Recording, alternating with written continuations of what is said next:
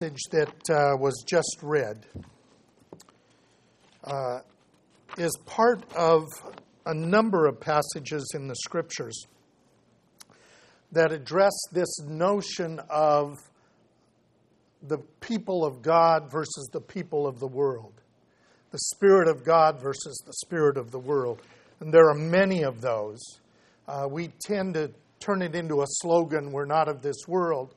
Uh, but the reality is that the Apostle John tells us they are of the world, therefore, when the world speaks, they hear them. We are not of the world. And it's very important as we address the subject we're going to address that we realize that we don't do this by might or by power, but by God's Spirit. Uh, the danger of the church is that it thinks it can do things by might or political power, uh, and that will ultimately bring uh, persecution on us. Now, uh, the last few weeks I've been talking about the Supreme Court decision that expanded the definition of cultural and legal marriage to include gender neutral marriage, um, which, as it presently stands, doesn't directly threaten the recognition of Judeo Christian religious marriage as we know it and as we practice it. There is a threat, as I said last week, to religious Jews, Christians, and Muslims regarding conscience in businesses and services related to the wedding industry. Uh, that's not a new issue. It's going to be a, a problem. Uh, the real struggle is uh, to understand to what extent we can uh, refuse to engage in activities that one believes to be religiously forbidden. Um, and again, what determines uh, a religious um, prohibition.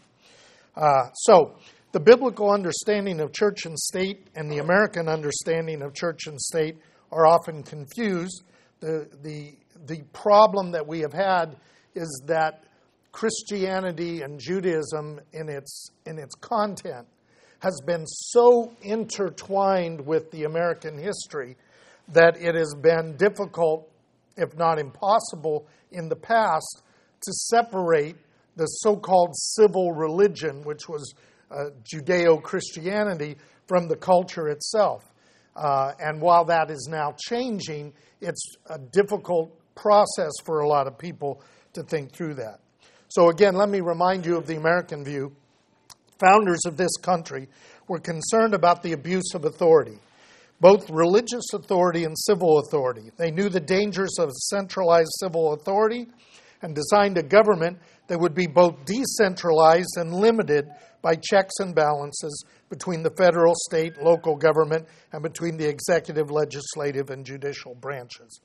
They also knew the danger of ecclesiastical authority. Uh, they sought a system where a free church, living in a free state, with a free economy and a free press, could maintain a balance whereby none of these institutions could fully control the other. The American system, as designed then, has provided, with some notable exceptions, um, a remarkably free society keeping these four institutions in balance. For historic reasons, and more recently for political and worldview reasons, this balance is being challenged. And the recent marriage decision is related to this change in that balance. Now, there's a cultural shift that also happened in this process that I want to talk about. I don't have time to go into it in detail. Many of you have taken courses where I've talked about that. So let me, uh, let me try to do it briefly. Uh, America is a unique nation and a unique people because it's an idea and it's an experiment with the modern form of free self governing people by means of a constitutional government with a democratic republican form. The culture at its base is Greco Roman, and it has a Judeo Christian mix that was added to that in its European form this culture as it then came to America. And there is a default of culture to it. And that default has been generally understood by the term WASP white, Anglo Saxon Protestant. The default of those people who first came into this country were, for the most part, Anglo Saxon Europeans. They were, for the most part, white in terms of races, and they were, for the most part, Protestant, really more free church than Protestant, but that's what they were. And so the default just was there, and the culture built around that substance. Um, and to some extent, anybody then who came to the culture was encouraged by both necessity and direction to melt into that default. And that default was called a melting pot. A melting pot is where people could immigrate and assimilate as individuals, not as groups, into a free society and follow the so called American dream of a better and more secure life. And in many ways, this still draws people to America. Uh, America was about rugged individualism. You would leave your country of origin, you will leave your ethnicity to some extent, you would leave your family to some extent, you would leave all that that represented in terms of very rigid structures, and you would come to America and be an individual. And as an individual, you could rise or drop based on your own merit. At least that was the belief. And the notion of that was that you became a individual who would be evaluated to some extent by the content of your character and not your heritage. Now, there were exceptions to that.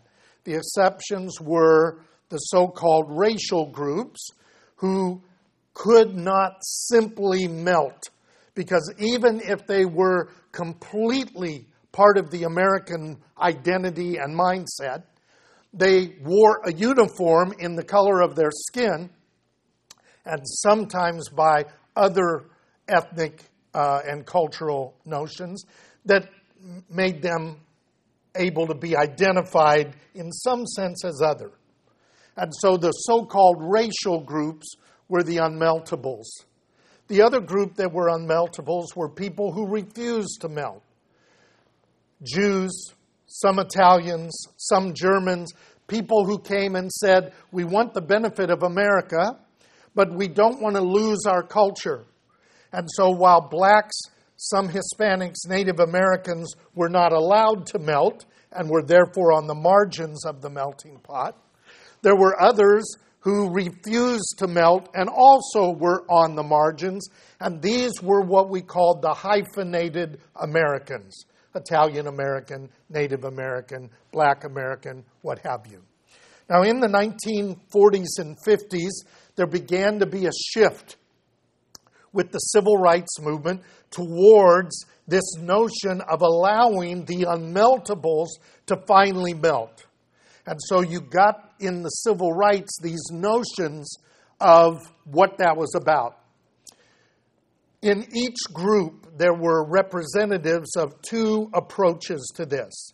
I'm more familiar with the African American experience because during this time I was uh, connected with an African American family as my father was passing away and, and I had been on the streets. You, you guys know my background. The Tripp family really allowed me to be with them. So I saw this more up front in the black community, so that's where I talk from. In the context of that, there were two approaches. One was the approach that we could identify with Martin Luther King. Martin Luther King said, I want people to be judged as individuals, not based on the, con- the color of their skin, but the content of their character. And what we need to do is let America live up to its ideals that all men are created equal and each individual is allowed to come in and have this American dream. The other person was Malcolm X. Malcolm X believed that there was no way for the individual to be allowed into the American system.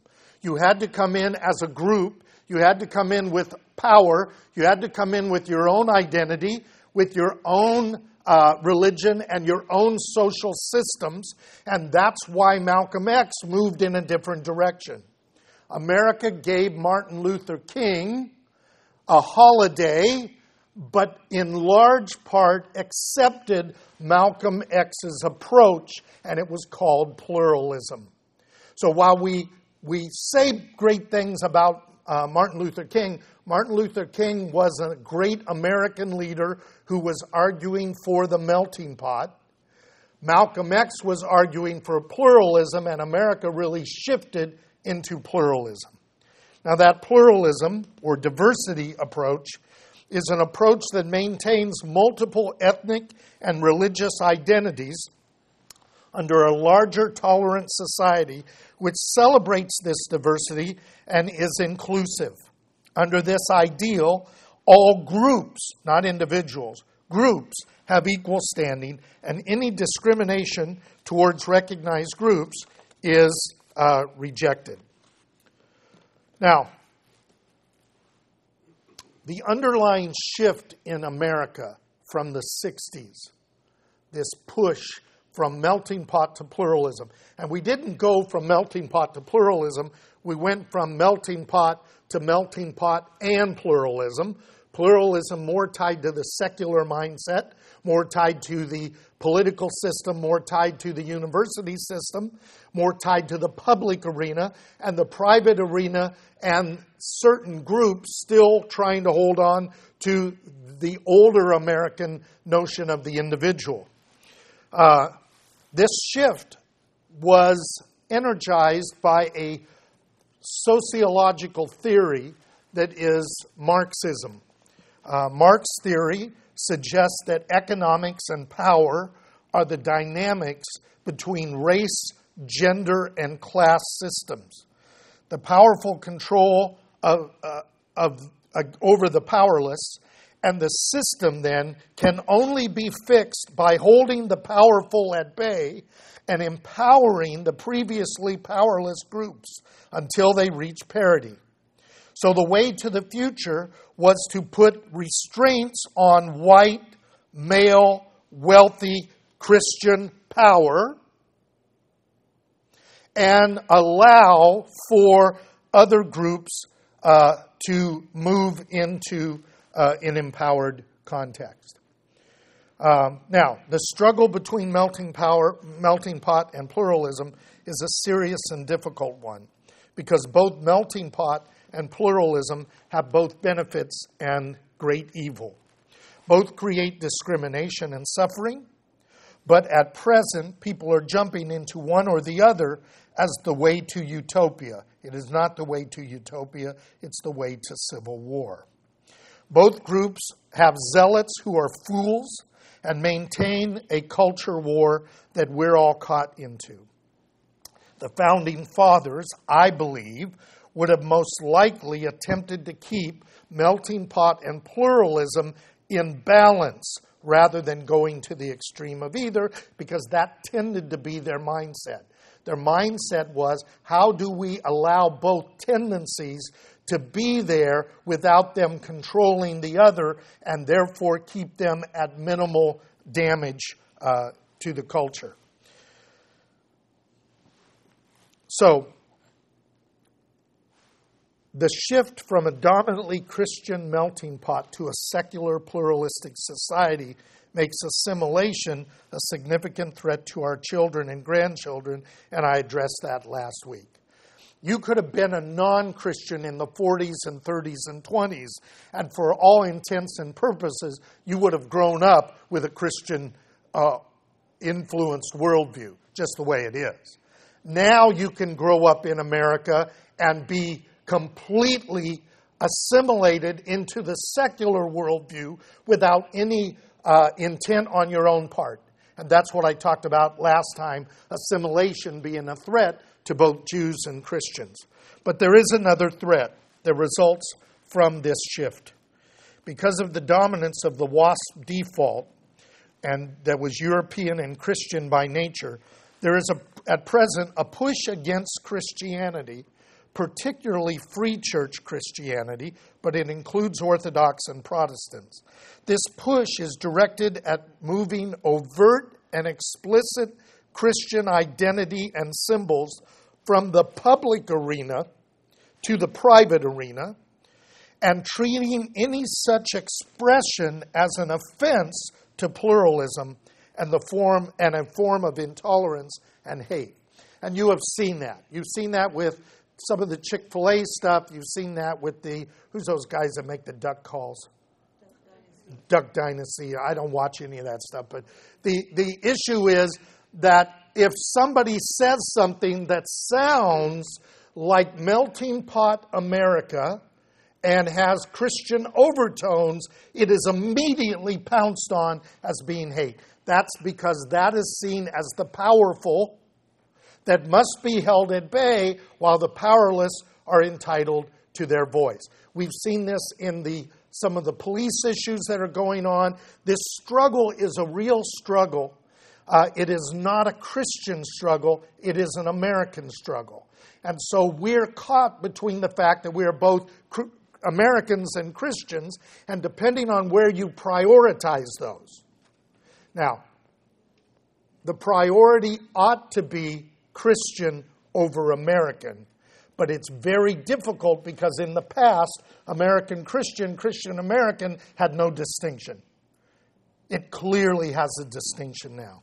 So, we have to think about uh, this struggle and how to be wise as serpents and harmless as doves because the stage that we are headed towards is a level of persecution. Uh, persecution is a different threat than assimilation, uh, and it will have various forms that I'll talk about.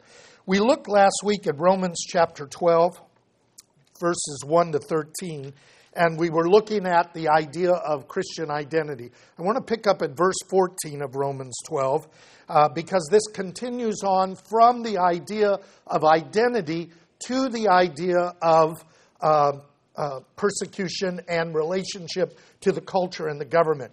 These two chapters actually address our issue because they were written to Christians in Rome under Caesar not a Christian friendly government or culture.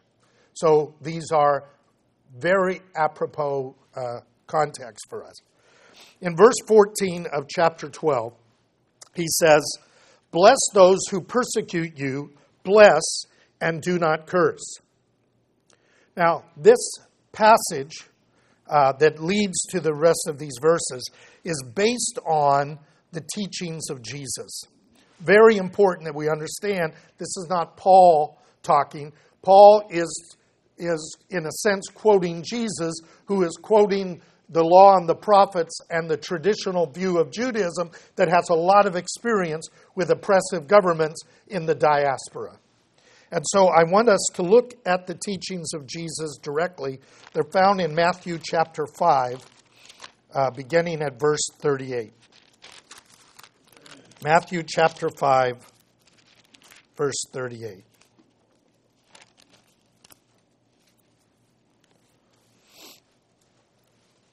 In the Sermon on the Mount, Jesus says to the Jewish people, and by extension to us who have become his followers, I say to you, do not resist an evil person, but whoever slaps you on the right cheek, turn the other to him also. If anyone wants to sue you and take your shirt, let him have your coat also. Whoever forces you to go one mile, go with him two. Give to the one who asks. Do not turn away from him who wants to borrow from you. You have heard it said that you shall love your enemy, your neighbor, and hate your enemy. But I say to you, love your enemies, pray for those who persecute you, so that you may be sons of your Father who is in heaven.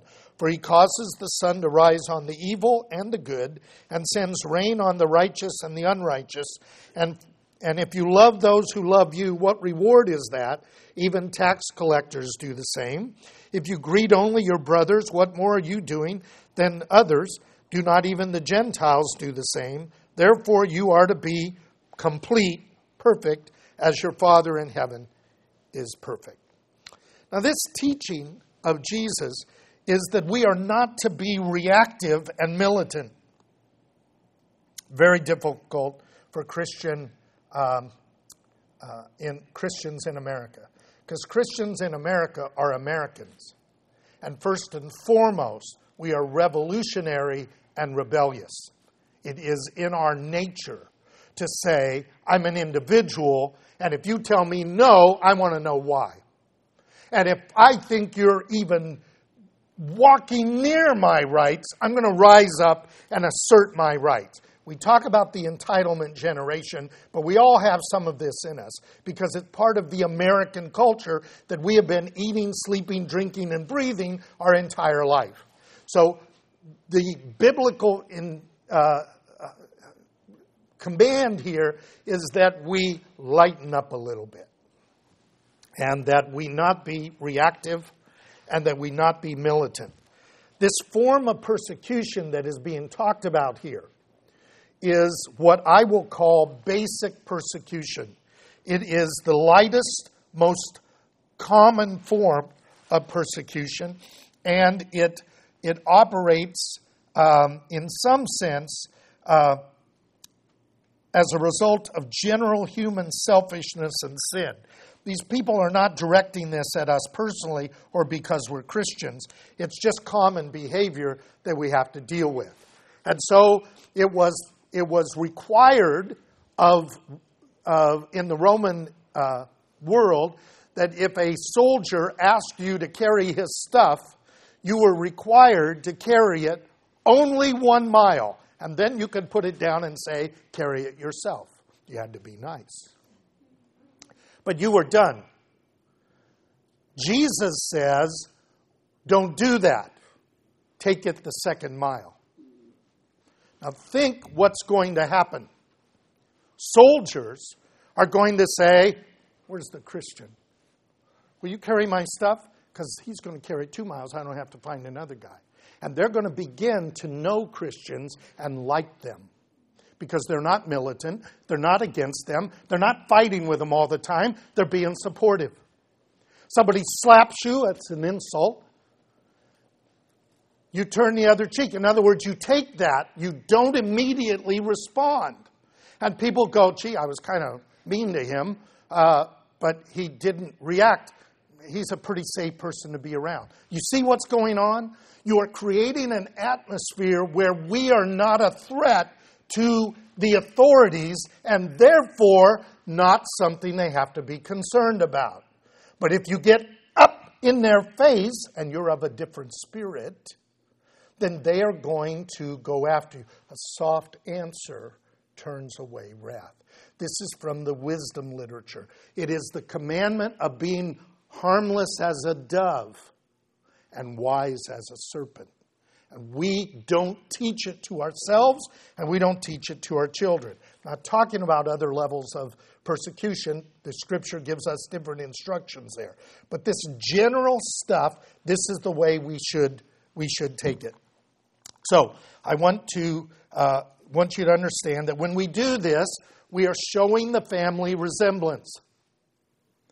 Who is our father? Our father is one who cares for the good and the evil alike and takes care of their needs. And so, if they're thirsty, he gives them water. If they're hungry, he gives them food. We should do the same thing. Uh, it goes against our nature as Americans, but it is our identity in Christ because we are children of the Father and like our elder brother Jesus. Now, back to Romans chapter 12. You will see then in Paul's writings the echo of these teachings that Jesus uh, gave us.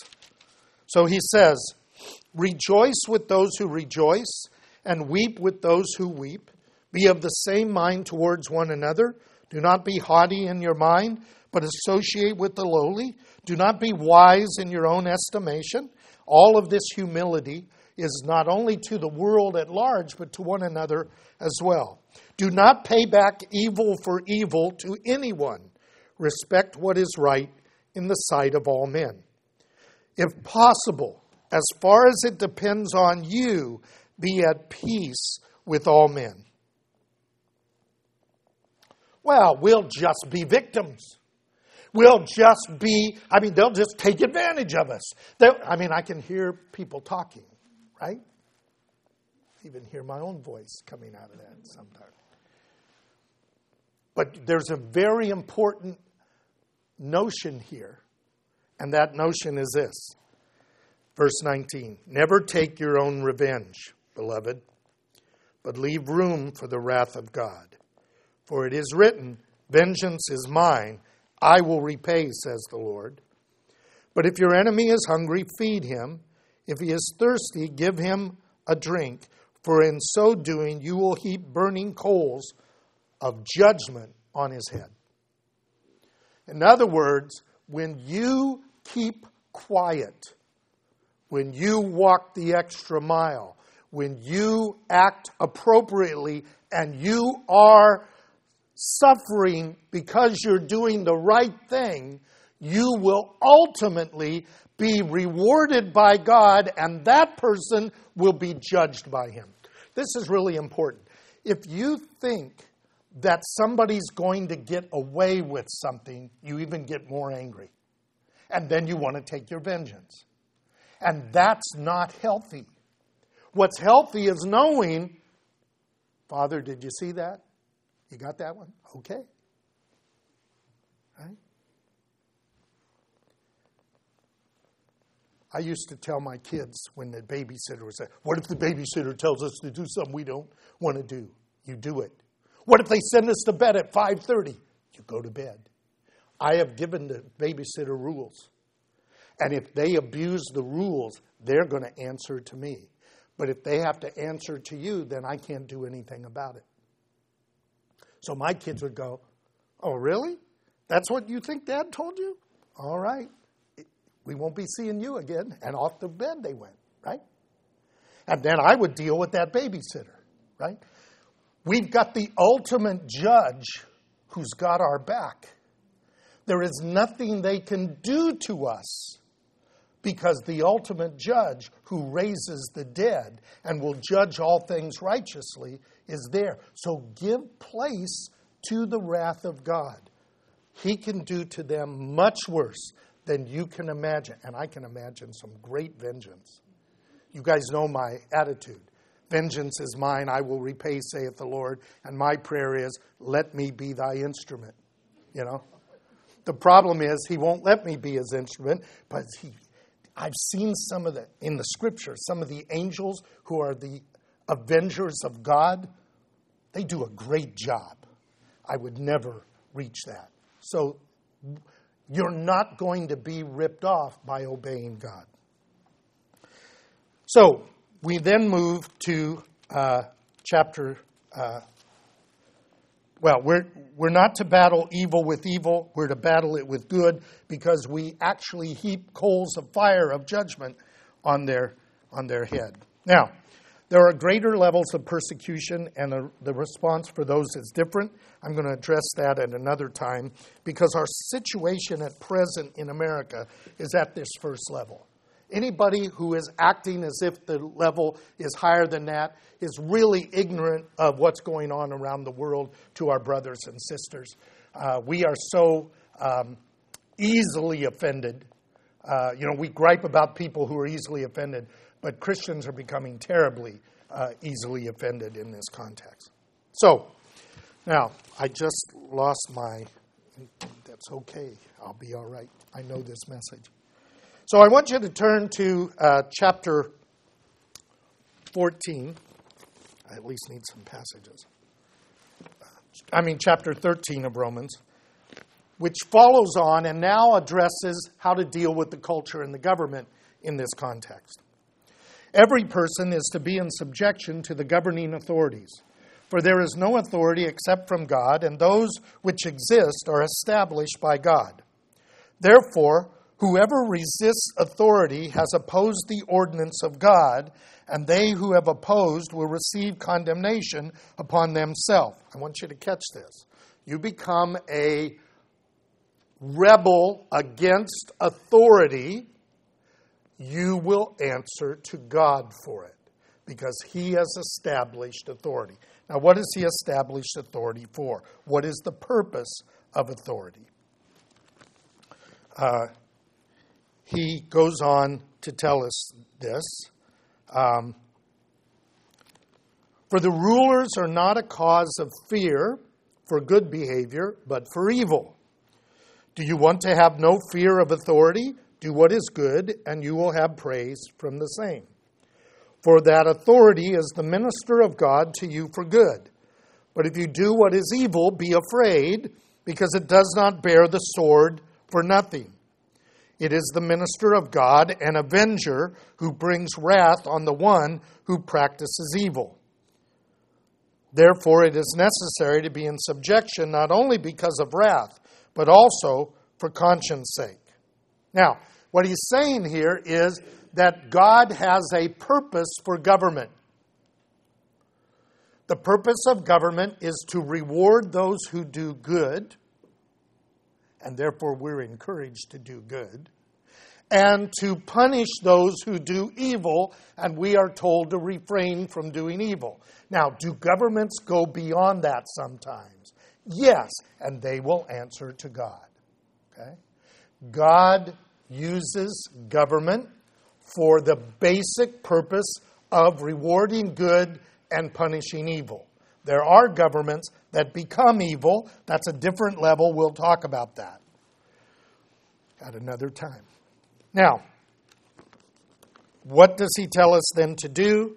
He says that we are to therefore be in subjection, not only because they, they can get you, okay,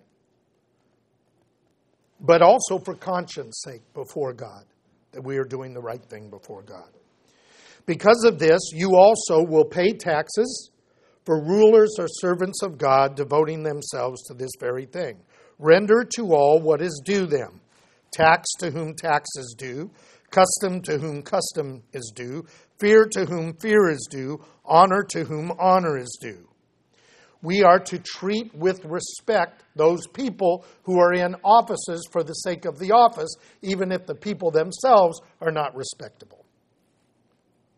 And in doing so, we increase their judgment if they're bad, and we incur their favor if they are good.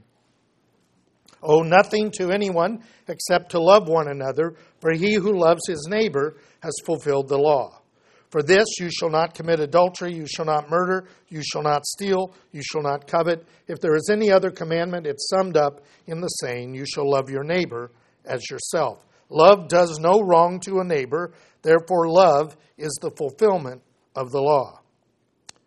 Do this, knowing the time, that it is already the hour for you to awaken from sleep, for now salvation is nearer to us than when we first believed. The night is almost gone, and the day is near. Therefore, let us lay aside the deeds of darkness and put on the armor of light.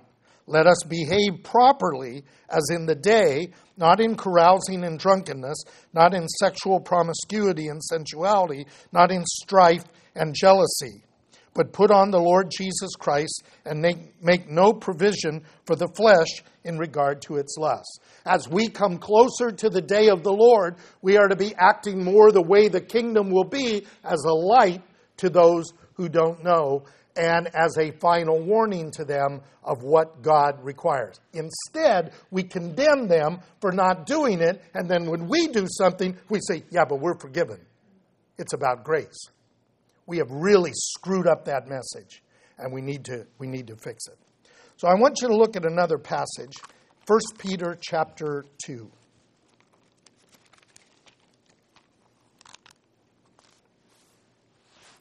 First Peter chapter 2 verse 11.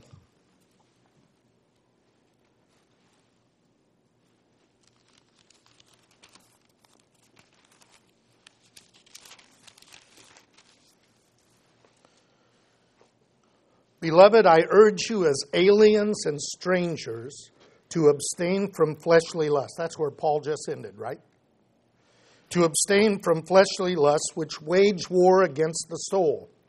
Keep your behavior excellent among the Gentiles, among the unbelievers, so that in the thing in which they slander you as evildoers, they may, because of your good deeds, as they observe them, glorify God in the day of visitation. When the Lord comes, they will have nothing to say, yeah, but your children did this, they'll have to say, well, they did treat us pretty good.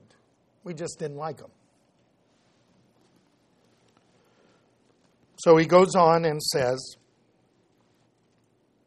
Submit yourselves for the Lord's sake to every human institution, whether to a king as one in authority, or to governors as sent by him for the punishment of evildoers and the praise of those who do right. See the same theology. For such is the will of God, that by doing right you may put to silence the ignorance of foolish men.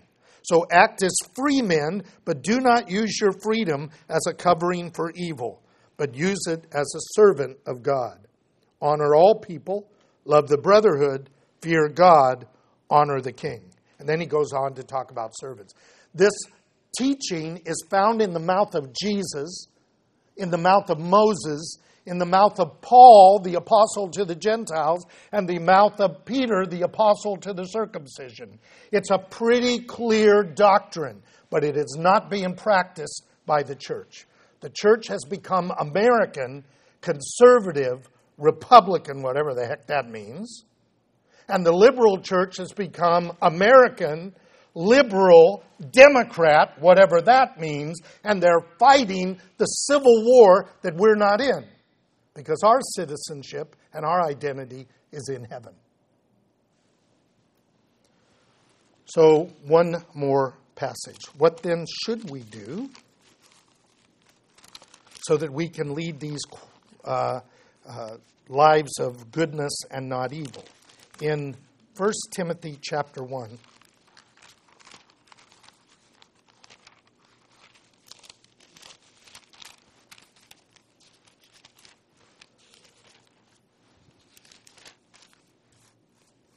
Take that back. For Timothy chapter 2, 1 to 4. Paul says these words First of all, then, I urge that entreaties and prayers, petitions and thanksgiving be made on behalf of all men. We have a priestly responsibility for the world, for kings and all who are in authority so that we may lead a tranquil and quiet life in all godliness and dignity. I love the word pictures of these words. Behind that word, quiet life, the word means to stay seated. What happens in a meeting when people are upset? Are you kidding me? Right out of the chair. Stay below the radar calm down. This is going to pass because it's temporal, it's of the world. And our kingdom is coming with our king, and he will set all this right. Then you can go, see, whatever you want, I don't care, but that's then, not now. So he says that we may lead quiet and tranquil lives. How do we lead those lives? In all godliness and dignity. You stay living the biblical life. And if you get persecuted for that, you are moving towards martyrship. But if you are punished for being an evildoer, what you do is you besmirch the name of Christ before the world. And that's literally what we're told. If we suffer as a, as a righteous person, we are like him because he suffered as a righteous person. If we suffer as an evildoer, we bring reproach upon the Lord and the one who bought us. So there is an enormous theology uh, in this context. And it starts with this. We, we've lived in a culture that, for the most part, was so Christian friendly that we could be abusive and we got rewarded for it. And in the 20s to the 60s, that began to shift. And we are now living in a culture that is ambivalent to hostile towards us. They're not too sure that we do anything of value. And they're pretty sure that some of us are pretty scummy people. And they're right. Because we don't correct our own, but we're big to correct the outsiders. Scripture says we judge those who are inside the church, God judges those who are outside the church. So there is a real attitude shift that we need to take. Now, the problem is this we are presently entering from that friendly culture into what I call the basic persecution mode. You're just kind of an irritant. So, what are we to do? We are to do good so that they think these, these people are okay. You're doing good, you're caring for people, we're feeding their poor, we're taking care of their, they're hungry and we're taking care of those who are sick and we're doing good things and, and somebody picks on us and the world will say hey leave them alone they're doing, they're doing good stuff here, right? But if we go, that's wrong, and that's wrong, and that's wrong, and that's wrong, and that's wrong, and if somebody picks on us, they're going to go, thank you. Right? We have to shift our mind. We have to simmer it down a little bit, our rhetoric. We need to be lovers of good works and act in holiness, not preach holiness act holy so that people will ask, Why are you different than us? At the present time, we're not any different, we're just more irritating. There is a second level of persecution.